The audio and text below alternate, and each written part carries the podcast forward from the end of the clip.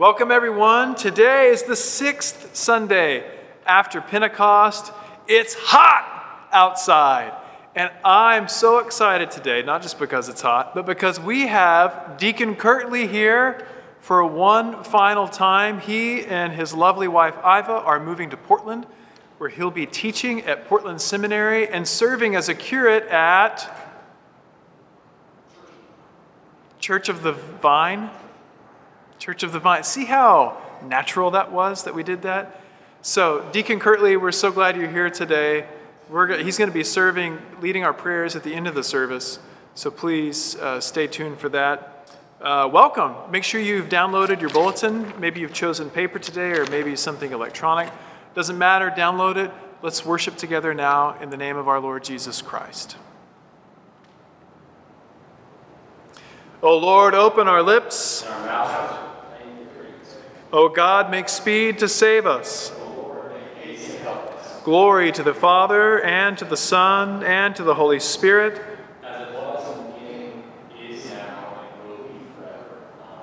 Praise the Lord.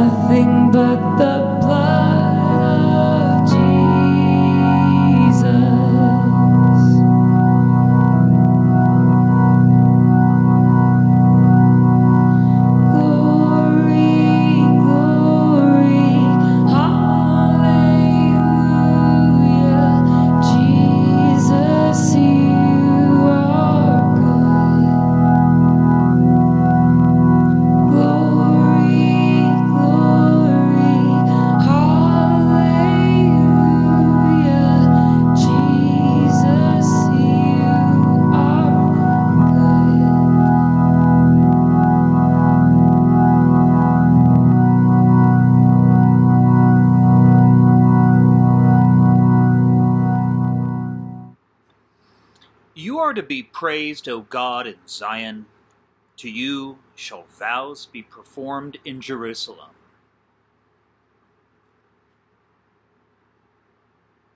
Our sins are stronger than we are, but you will blot them out.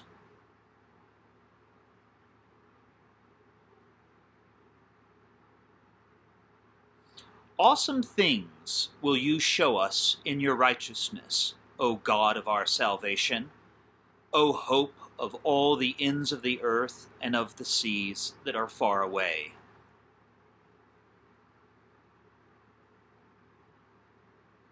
You still the roaring of the seas, the roaring of their waves, and the clamor of the peoples.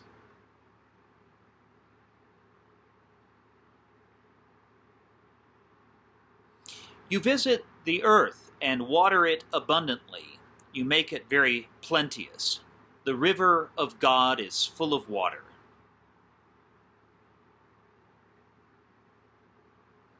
You drench the furrows and smooth out the ridges. With heavy rain, you soften the ground and bless its increase.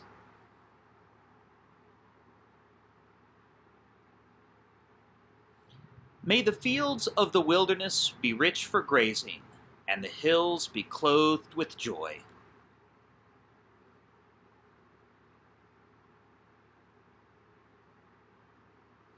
Glory to the Father, and to the Son, and to the Holy Spirit, as it was in the beginning, is now, and will be forever. Amen. The first lesson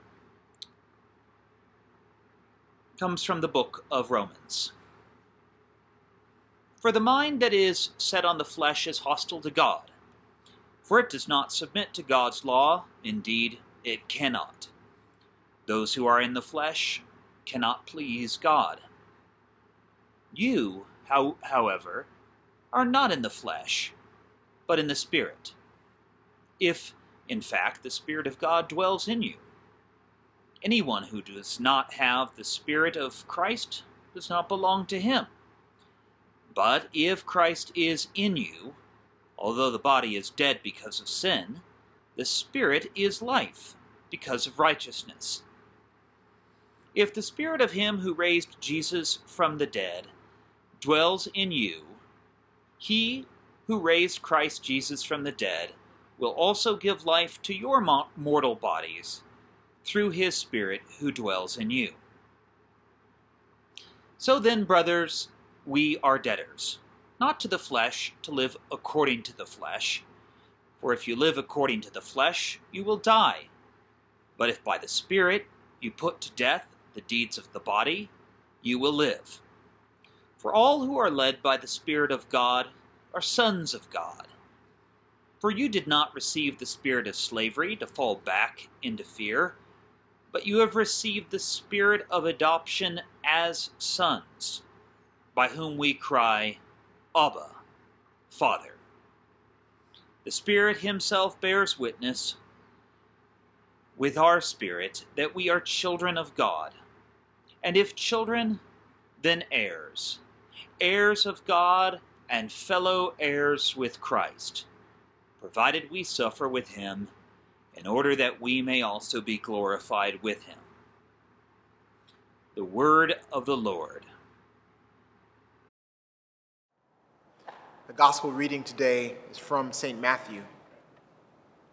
That same day, Jesus went out of the house and sat beside the sea and great crowds gathered about him, so that he got into a boat and sat down. And the whole crowd stood on the beach. And he told them many things in parables, saying, A sower went out to sow, and as he sowed, some seeds fell along the path, and the birds came and devoured them. Other seeds fell on rocky ground, where they did not have much soil, and immediately they sprang up, since they had no depth of soil. But when the sun rose, they were scorched, and since they had no root, they withered away. Other seeds fell among thorns, and the thorns grew up and choked them. Other seeds fell on good soil and produced grain, some a hundredfold, some sixty, some thirty. He who has ears, let him hear. Hear then the parable of the sower. When anyone hears the word of the kingdom and does not understand it, the evil one comes and snatches away what has been sown in his heart. This is what has sown along the path. As for what was sown on rocky ground, this is the one who hears the word and immediately receives it with joy. Yet he has no root in himself, but endures for a while, and when tribulation or persecution arises on account of the word, immediately he falls away. As for what was sown among thorns, this is the one who hears the word, but the cares of the world and the deceitfulness of riches choke the word, and it proves unfruitful. As for what was sown on good soil, this is the one who hears the word and understands it. He indeed bears fruit and yields, in one case a hundredfold, in another sixty, and in another thirty. The gospel of the Lord. Praise be to you, Lord Christ.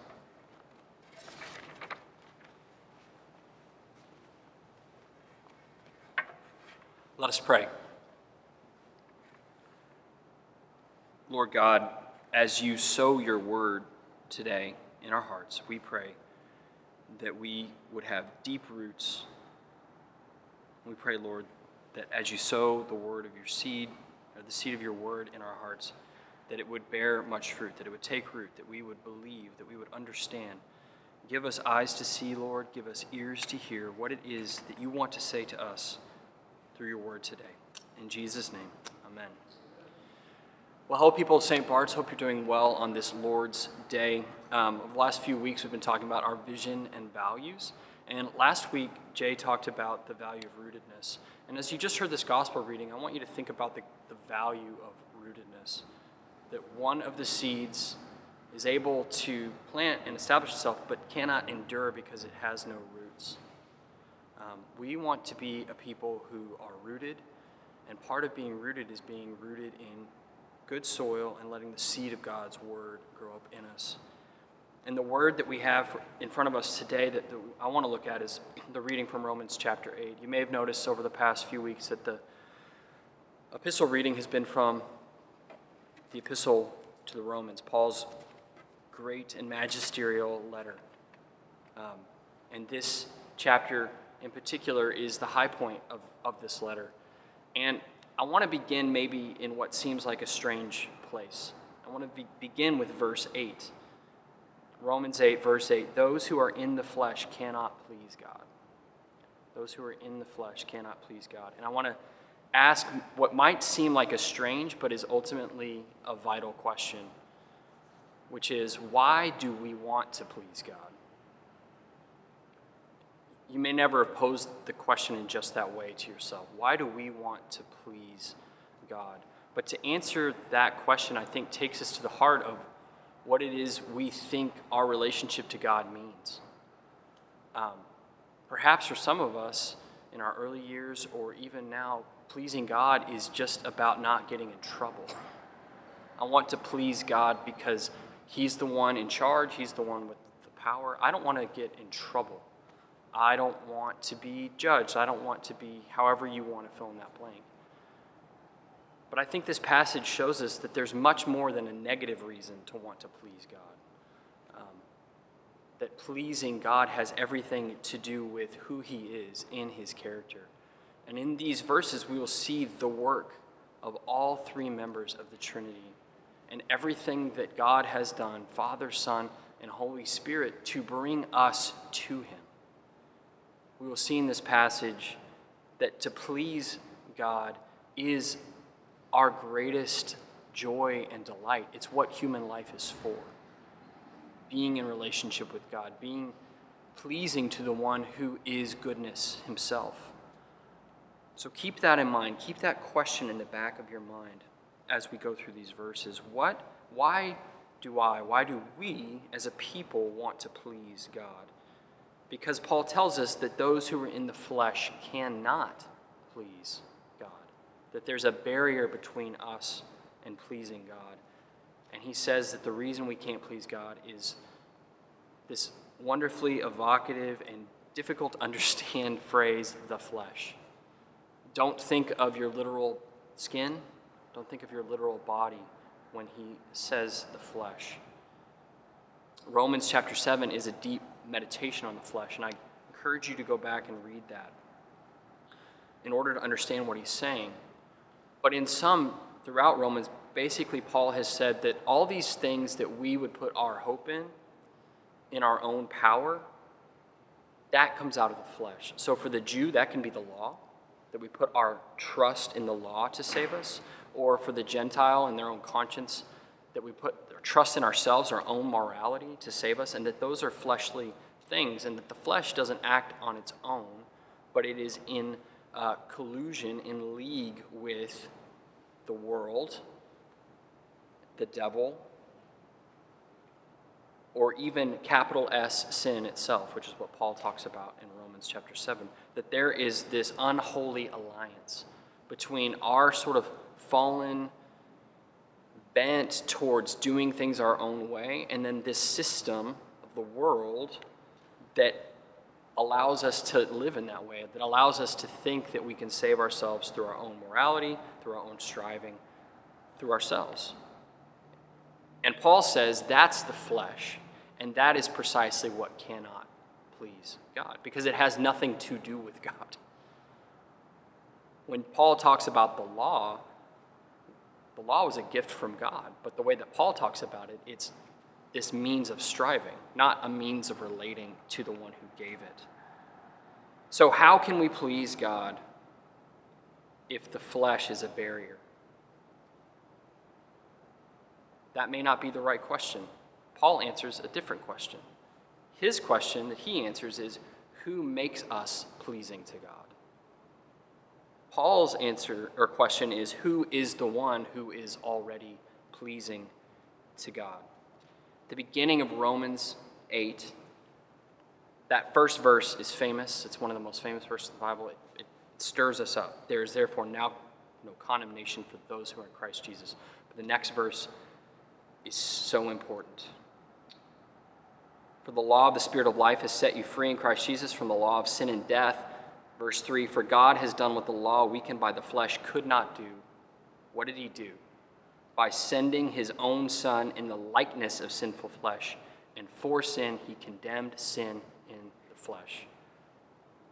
There's so much richness in that verse. By sending his own Son in the likeness of sinful flesh, and for sin, he condemned sin in the flesh. Jesus was without sin, we know that, but he takes on our nature and lives within this world, the trappings of this world that so entangle us, the trappings of this world that so tempt our flesh. Jesus takes that on. He actually enters into the problem. Jesus isn't a solution from outside the problem, he's a solution from inside the problem. He enters into our flesh in order to save us from the flesh. This puts me in mind, as so many things do because of my deep nerdery, puts me in mind of Lord of the Rings. All the greatest and most powerful people in Middle Earth are not the ones who can destroy the ring, the ring of power. They can't destroy power with power. How is the ring of power destroyed? Is taken by a slight one, a little one, into the place of doom and death. He enters into the place of doom and death in order to undo doom and death. That is what Jesus does. He takes on the likeness of sinful flesh. He enters the world. Jesus is like a Trojan horse. He enters in behind enemy lines to defeat the enemy from within the system itself. So, Paul is telling us there is one who pleases God, there is one who is faithful, there is one who is true, and he has won a great victory. He has gone into the place of death and doom and come out the other side and invites us to be united to him. His victory over the flesh becomes our victory over the flesh because of the Spirit. So we see that the Father is the one who sends the Son. We see that the Son is the one who comes into the place of death and doom and takes on the likeness of flesh. And we see that the Spirit is the one who unites us to the one who is pleasing to God. By the Spirit, Paul says.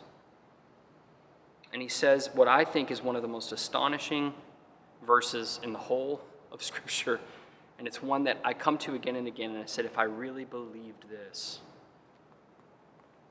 it would change everything. And it's this verse, verse 11. If the Spirit of Him who raised Jesus Christ from the dead, if the Spirit of Him who raised Jesus from the dead dwells in you, he who raised Christ Jesus from the dead will also give life to your mortal bodies through his Spirit who dwells in you. Paul says, The Spirit that dwells in you is the Spirit of resurrection. The Spirit that dwells in you, people of God, is the Spirit that brings life out of death. What difference would that make if we really believed? Paul will go on to say that there is no weapon that can be formed against us. Why? Because death has already been undone. The thing that can really hurt us has already been defeated. Satan, sin, and death, the flesh, all the things that would enslave us, those things have already been defeated. And in the Spirit, we have new life. Paul talks about this in Romans 6. We are buried with Christ in baptism and raised by the Spirit to walk in newness of life. Before there's a resurrection, there's a death. And Paul has talked about that already that for those of us who are in Christ Jesus, we have already endured a kind of death. And we've been raised to walk in newness of life by the power of the Spirit.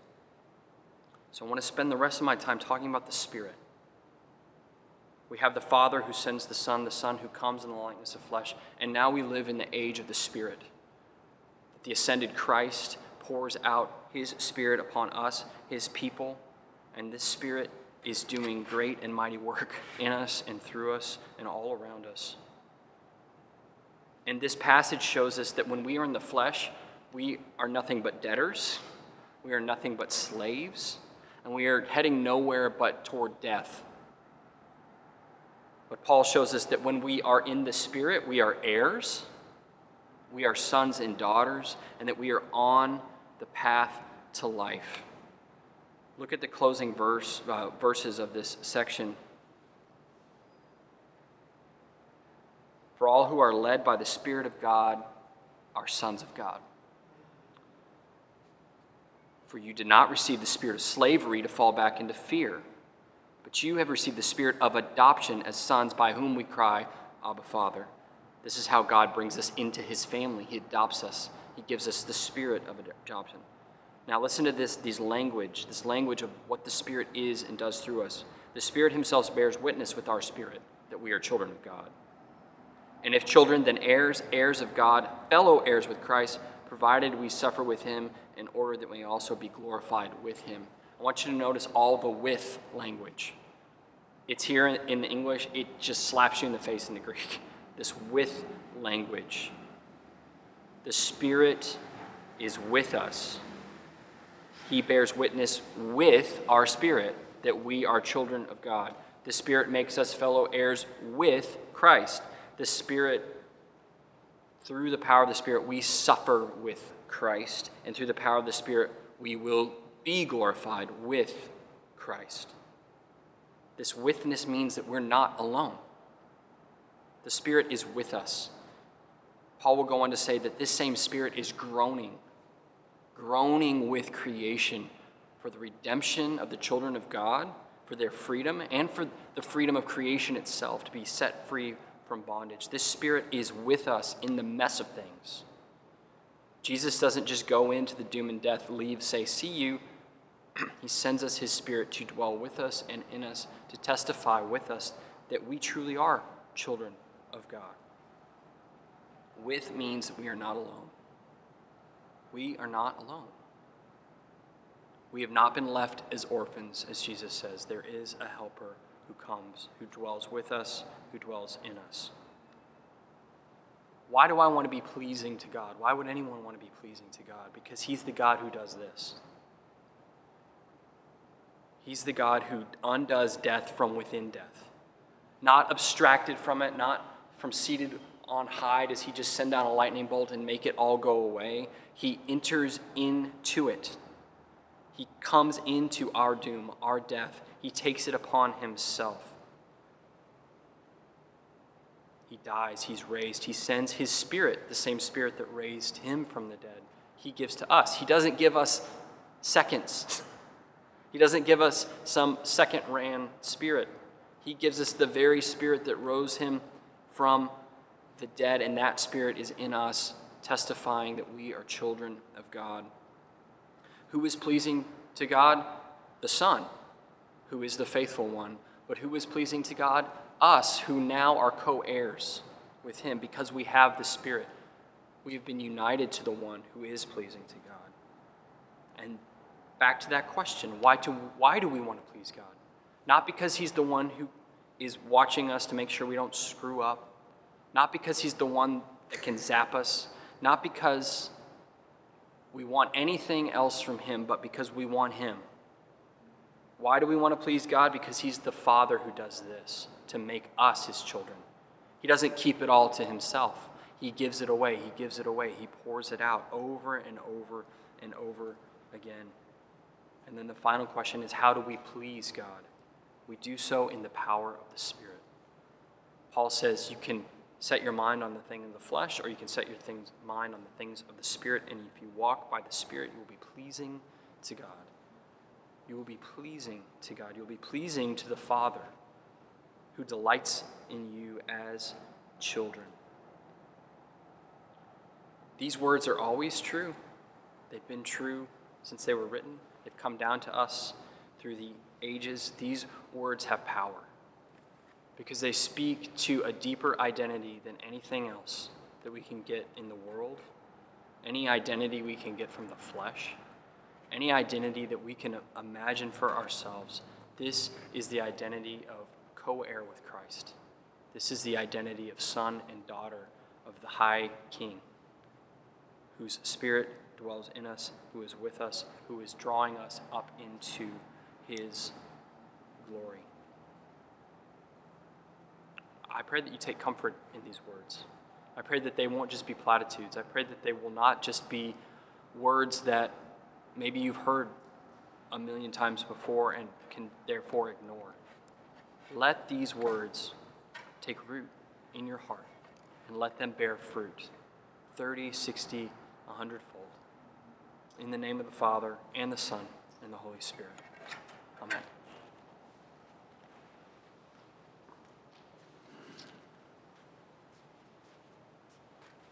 What a powerful message. Let's affirm our faith together by repeating the Nicene Creed. We believe in one God, the Father, the Almighty, maker of heaven and earth, of all that is visible and invisible. We believe in one Lord Jesus Christ, the only begotten Son of God, eternally begotten of the Father, God from God, light from light, true God from true God, begotten, not made, of one being with the Father. Through him all things were made. For us and for our salvation, came down from heaven, was incarnate from the Holy Spirit and the Virgin Mary, and was made man. For our sake, he was crucified under Pontius Pilate. He suffered death and was buried. On the third day, he rose again in accordance with the Scriptures. He ascended into heaven and is seated at the right hand of the Father. He will come again in glory to judge the living and the dead, and his kingdom will have no end. We believe in the Holy Spirit, the Lord, the giver of life, who proceeds from the Father and the Son who with the Father and the Son is worshiped and glorified, who has spoken through the prophets. We believe in one holy Catholic and Apostolic Church. We acknowledge one baptism for the forgiveness of sins. We look for the resurrection of the dead and the life of the world to come. Amen.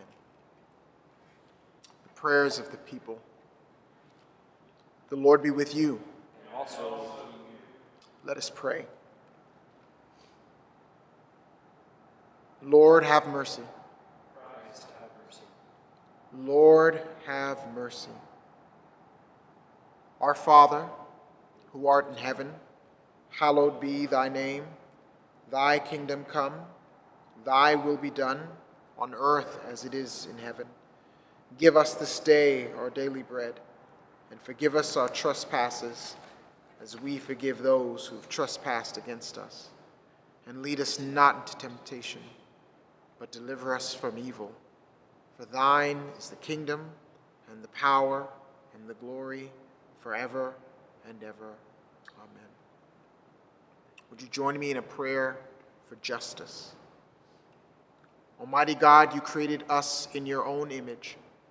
Grant us grace to contend fearlessly against evil and to make no peace with oppression, and help us to use our freedom rightly in the establishment of justice in our communities and among the nations. To the glory of your holy name, through Jesus Christ our Lord, who lives and reigns with you and the Holy Spirit, one God, now and forever. Amen. Pray with me the collect for, for the day. Let your merciful ears, O Lord, be open to the prayers of your humble servants, and that we may receive what we ask. Teach us by your Holy Spirit to ask only those things that are pleasing to you. Through Jesus Christ our Lord, who with you and the same Spirit lives and reigns forever and ever. Amen. And before we move on to our final prayer, take a moment to a reflect on the words that were spoken in the sermon, but also to connect with God and pray right there in your own living room. Take a moment, perhaps you want to put your palms open in a sign of receptivity. Perhaps you even want to kneel there in your own living room. Just take a moment connect to the Spirit that lives, the Holy Spirit that lives within you, given to us by the Father and the Son. Come, Holy Spirit. Lift up any family member or friend or neighbor that comes to your mind who's been on your heart. Lift them up to the Father through, by, in the name of the Son, through the Holy Spirit.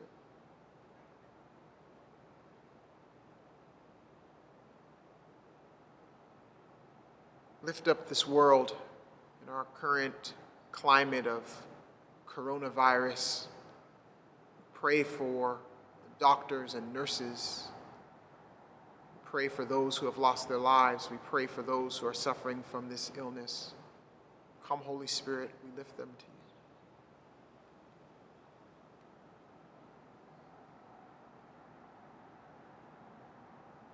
We remember the chaotic state of our world in this country. For those who have suffered oppression and violence, for those who have suffered uh, from the weapons of hate and evil, we lift them up to you. Lift them up now.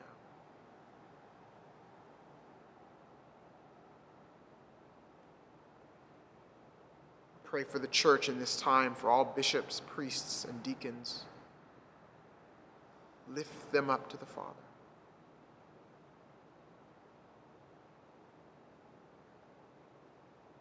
We pray for our neighbors and our friends. Lift them up.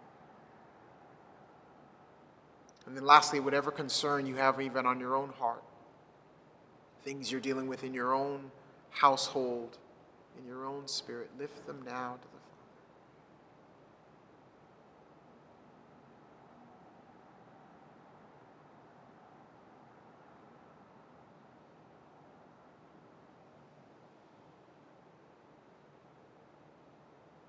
Almighty God, you have given us grace at this time with one accord to make our common supplications to you.